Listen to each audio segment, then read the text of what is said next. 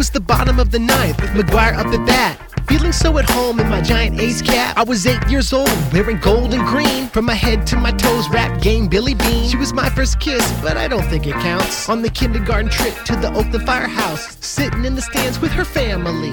With the baseball glove her dad handed me.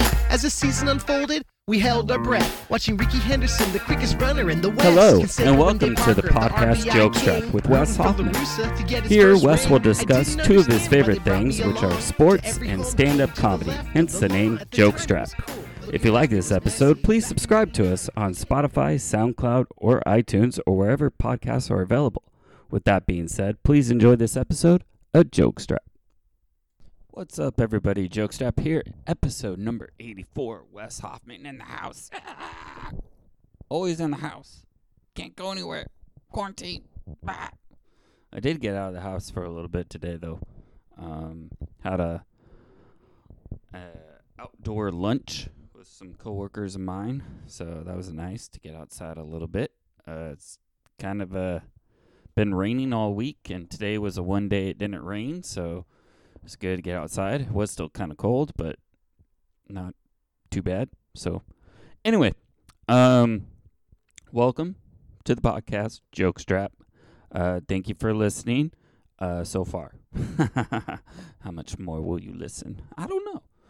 Anyway, um, what is going on, everybody? Um, like I say in the intro, or like it says in the intro, you know, this is the podcast that talks about comedy and sports.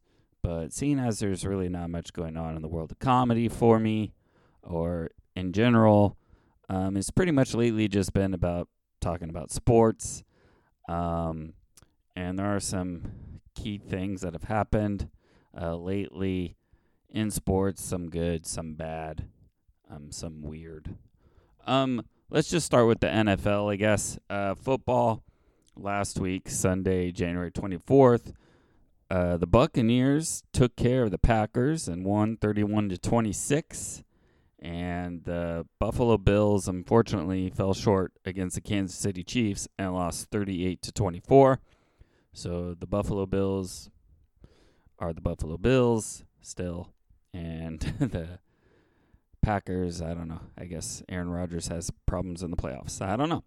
But that being said, uh we got a Buccaneers Chiefs Super Bowl matchup. Do I care who wins? Eh, not really.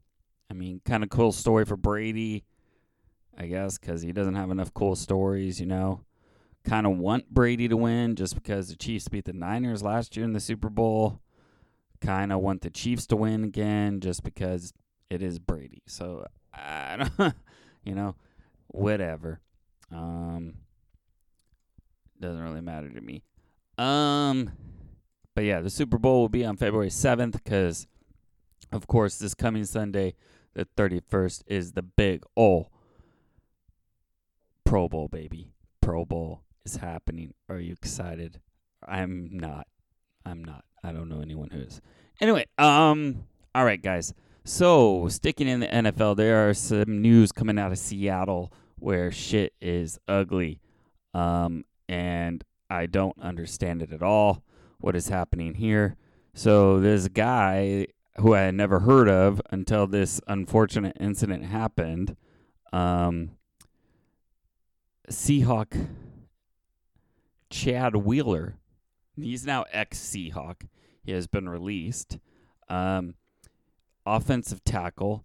This fool apparently attacked his girlfriend like with intent to like hurt her or not even a intent to hurt her like intent to like kill her um and uh then he just left. Like he left her alone cuz he thought she was dead and then she later ends up reporting him and he's like shocked that she's still alive and I was like the fuck the fuck's wrong with this guy um he gets arrested, gets put in jail and whatnot, and then he gets released on four hundred thousand dollar bail. Excuse me, like what? What the fuck is that? Should note that Mr. Wheeler, Chad Wheeler, um, is white. Um, remember when Ray Rice beat up his girl and that was all over the news? This Chad Wheeler incident has barely been in the news anywhere compared to that. Um, it's pathetic that uh, more people aren't talking about it. Uh, and uh, there's an article in USA, USA Today that says, you know, this case shows that NFL teams like society still don't care about domestic violence. Um, granted, the Seahawks were the ones that decided to release him. It wasn't anything released by the NFL saying, "Okay, we're done with you. You know, you're you're gone." It was the Seahawks that released him. Um, it's pretty pathetic, and uh, but it's not just the NFL that's showing they don't care. It's the law enforcement there because they release him on four hundred thousand dollar bail. Like, how can you do that after this dude attempted to kill his girl? Like, doesn't make sense. Um,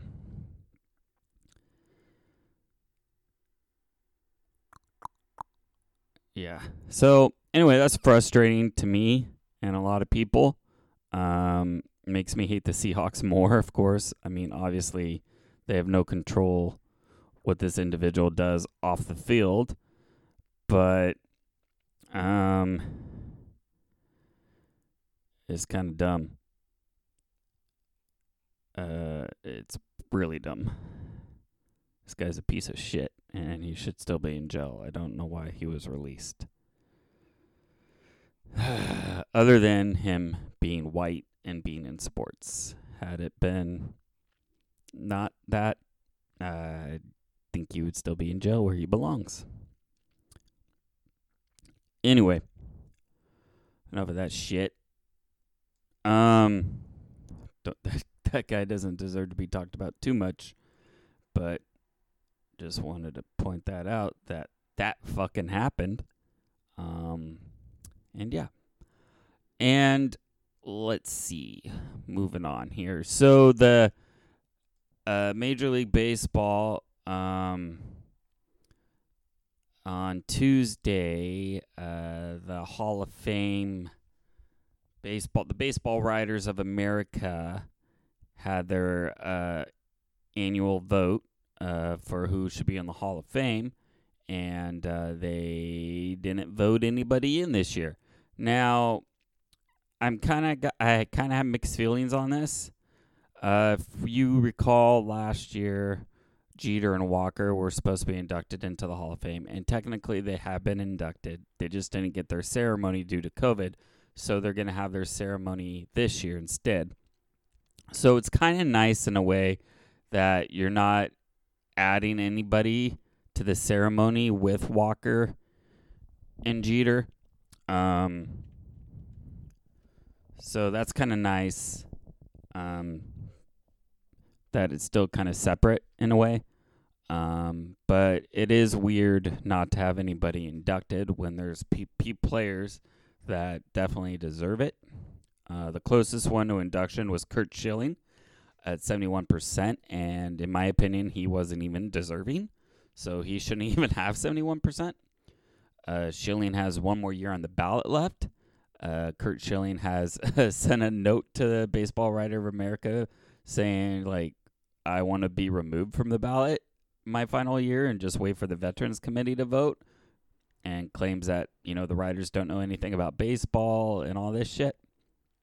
And, well, Schilling can't make a request like that. Um, there's no nothing in the rules that says players can remove themselves from the ballot. Um, apparently, the committee said that they'll look over his request, um, but if they're sticking to the rules, then they shouldn't be removing him from the ballot. So we'll see how that plays out. Because if they end up removing him like he requests, then you've just changed a bunch of stuff. Like you've changed things that weren't written in the rules. It's like you're rewriting the rules. You Shouldn't be able to do that. Uh, basically, Schilling's a sore loser. Um, he thinks that he didn't get voted in because there's claims that he's racist. There's claims that he's Nazi. Uh, one thing is true. He went on Twitter and was actually for the attacks on uh, the Capitol. Like he praised the attacks. So that's another reason people hate him. Um, he he's got a screw loose. I think he's he's a nutcase. Um, but regardless of all the the stuff about him being a jerk and whatnot, um, I just don't think any of his stats make him Hall of Fame worthy. I look at his stats, and the only thing that stands out to me is the career strikeout numbers. He has over 3,000 strikeouts, which is impressive. But everything else, I I'm not blown away by his total total number of wins. He has over 200 wins, just barely. Um, and for the time period in which he played, um, I'm not impressed. A player in his time period could have got 300 wins. So him to have barely over 200, nope, not impressed to me. Now, if you're talking about player in today's time period, um, yeah, 200 wins, m- maybe he'll get you in because you know the pitching rotations have changed and the number of starts you get in a year changes, the number of innings you pitch changes. So there's been a lot of changes since when he played, but during his time period of playing, no. 200 doesn't cut it for me. Um and uh he's got like a 3.5 career ERA. It's not bad. It's not stupendous. Um and yeah, so so yeah, not, nothing really stands out aside from the strikeouts for me for Curt Schilling. No Cy Young awards in his career.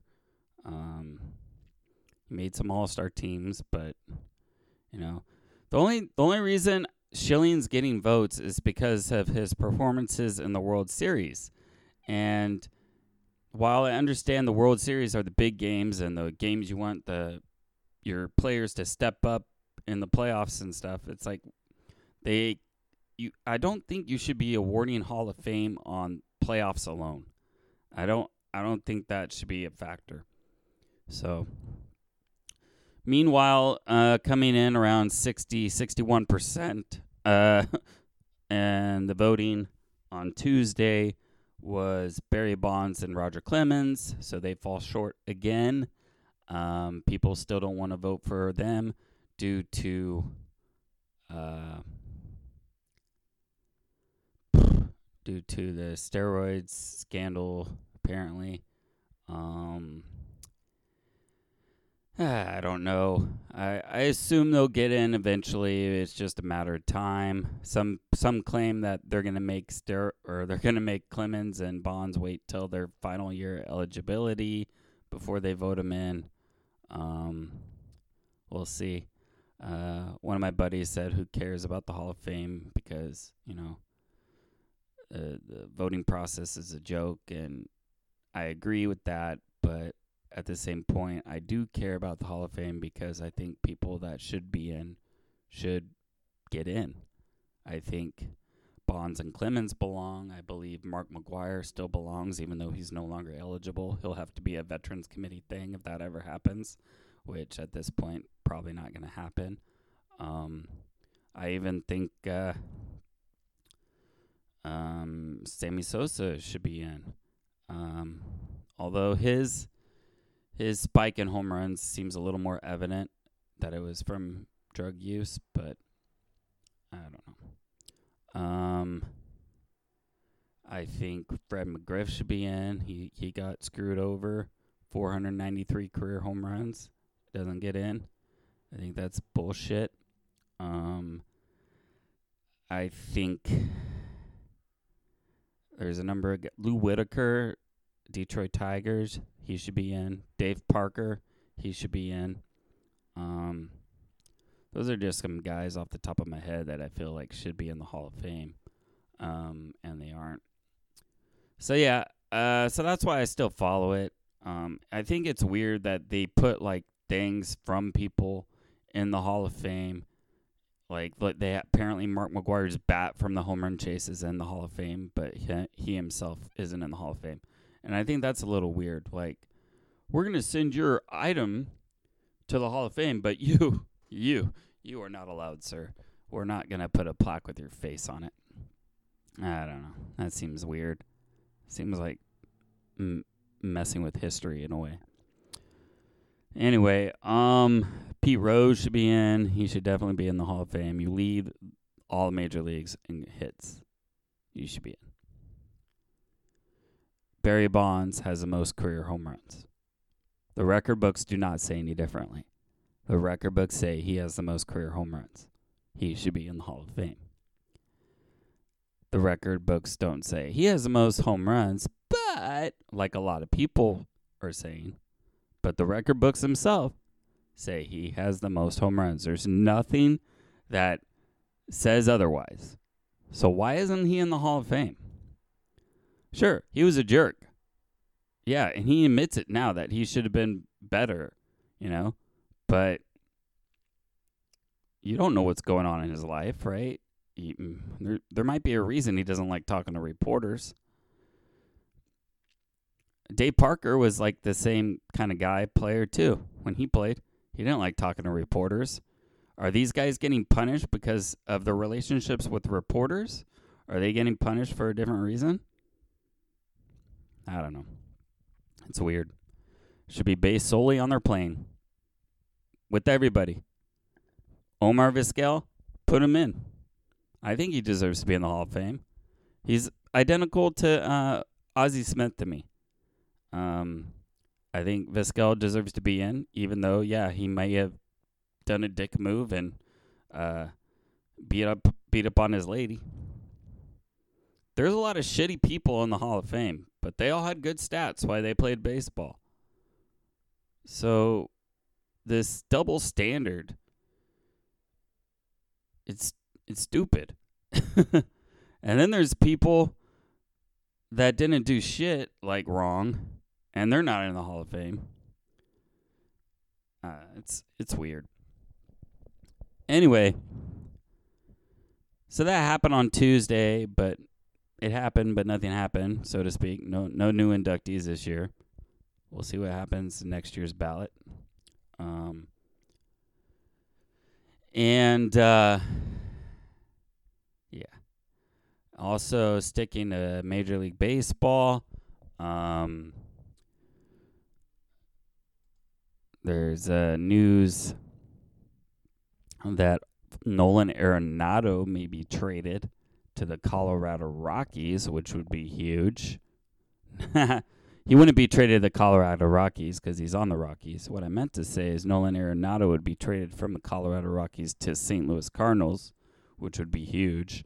Um, it's probably not going to be official if it happens uh, until the end of the weekend or so because uh, one Nolan Arenado has a no trade clause, so he's got to formally agree to waive the no trade clause. He also had an opt out um, option in his contract after 2021, um, so I think that still has to be discussed. Um, so. Uh, from what I've read, he'll still have his opt out clause after 2021, even after the trade. But um, We'll see. Um, anyway, assuming the Cardinals do acquire Arenado is a huge move for them, uh, but it it's going to destroy the Rockies, in my opinion. Like the fan base, it's not going to make them happy at all. Speaking of a unhappy fan base, uh, the Oakland A's have lost a few players recently. So, in addition to Liam Hendriks signing with the White Sox recently, uh, which was um, expected to happen, uh, Marcus Semien has signed a one-year deal worth 18 million with the Toronto Blue Jays, and uh, I'm not surprised he left. Um, I didn't expect the A's to match any offers that he might receive. However, the offer the A's did give Marcus Semien was a joke, a flat-out joke. Uh, so if you haven't heard, Marcus Semien was offered by the A's 12.5 million Okay, so 12.5 million compared to 18 million. That should already be one indication of how bad their offer was. But it wasn't just that. It was 12.5 million, but hey, the deal we want to work with you is we want to give you 2.5 million for the first year and then give you 10 million the remaining 10 million deferred over the next 10 years. So they wanted to pay Semien 2.5 million in 2021 and then pay him 1 million each in each of the 10 following years.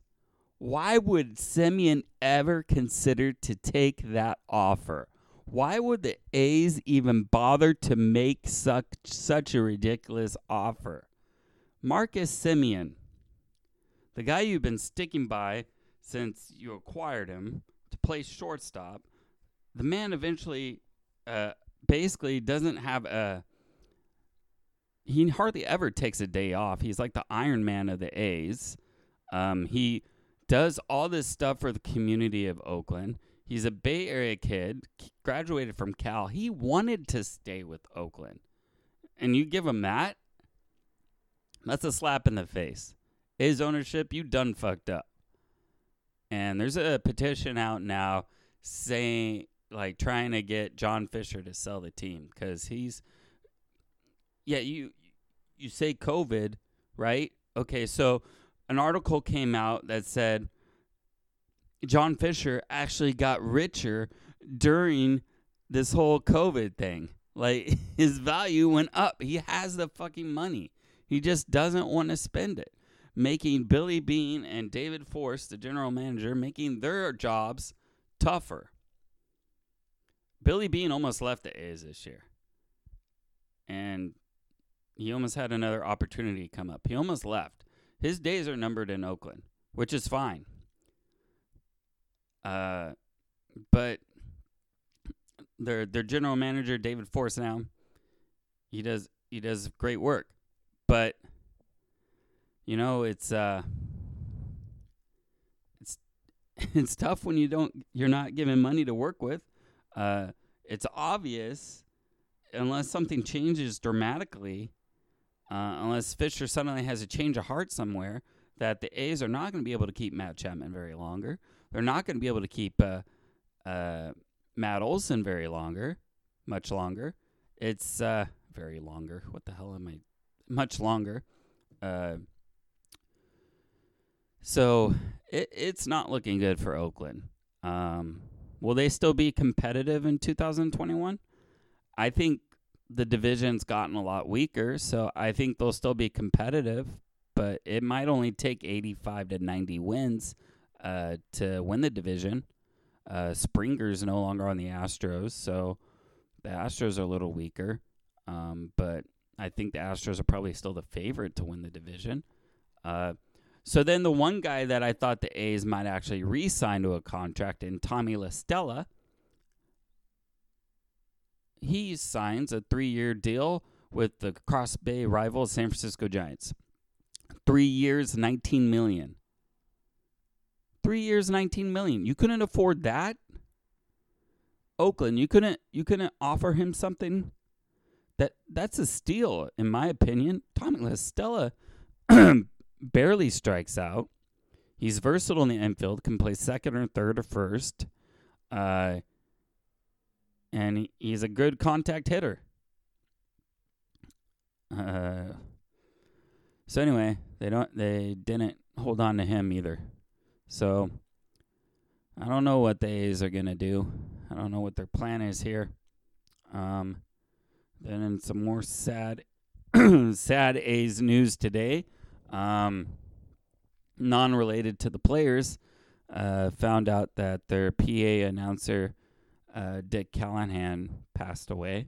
Um, Callahan had uh, been a PA announcer for the A's for over a thousand games. He had succeeded uh, the legendary Roy Steele as PA announcer.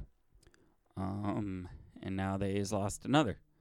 Uh, Roy Steele actually passed away, I think, just this past year.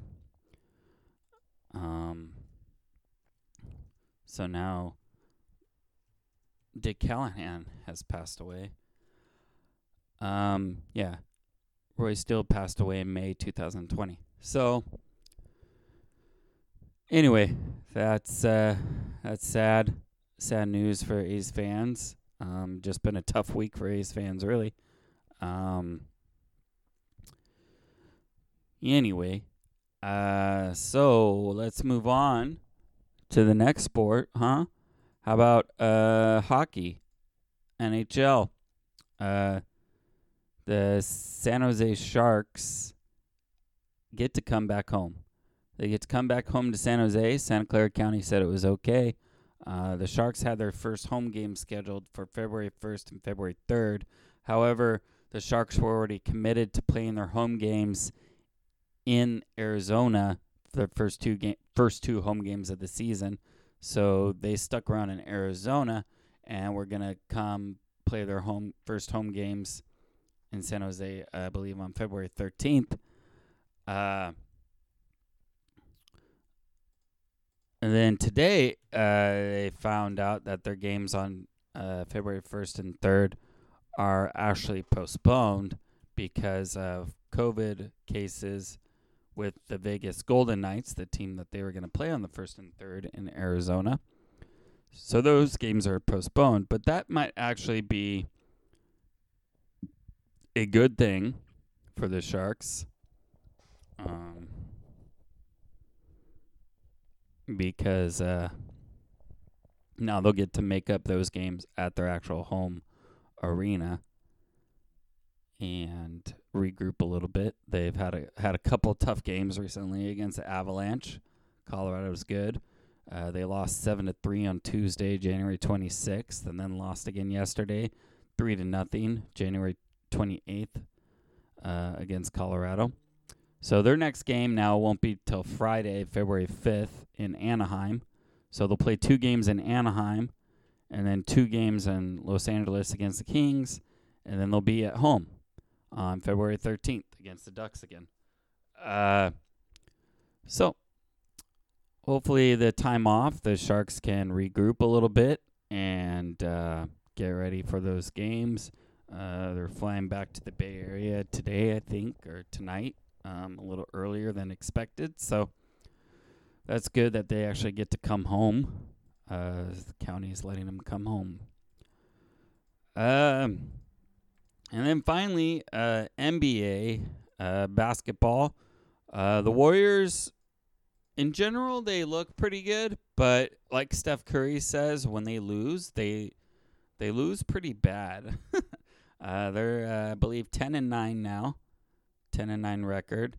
Um, the Warriors lost to the Phoenix Suns yesterday, one fourteen to ninety three, after beating uh, the Timberwolves two straight games, and then they lost to the Jazz prior to that. But yeah, most of their games they lose by almost 20 points, it seems like, uh, when they do lose. Um, I don't know what that means, really. Just means like when they lose, they lose. when they lose, they really lose.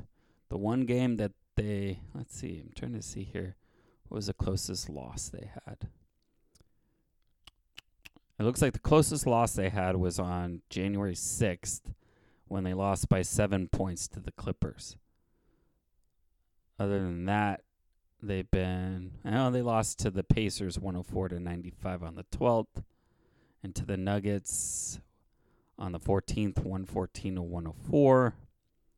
But then you have some lopsided ones.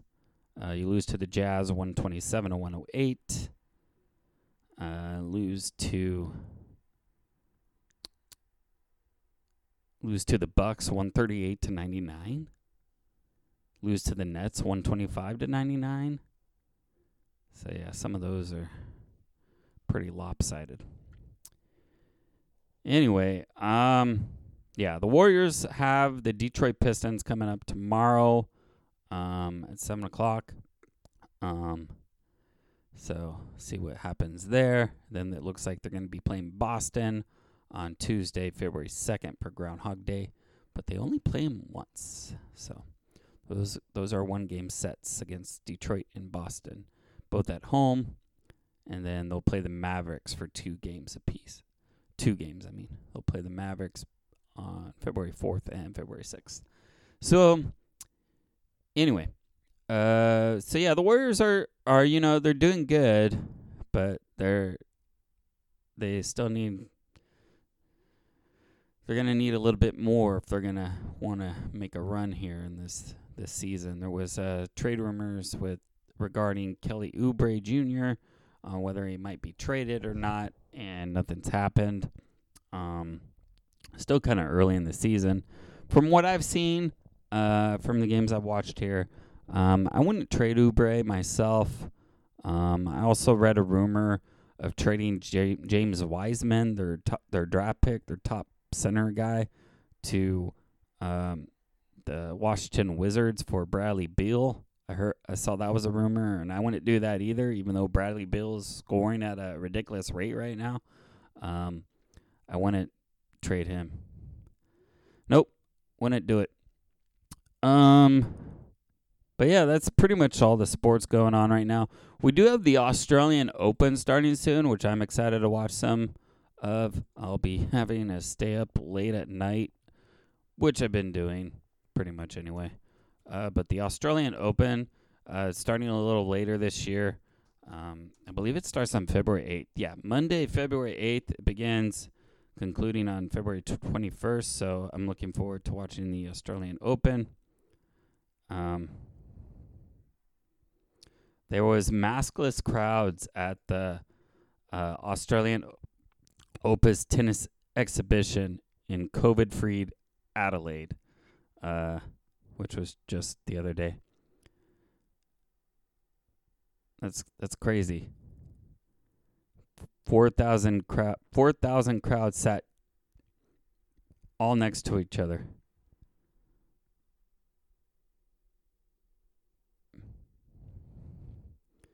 Damn, Australia's lucky.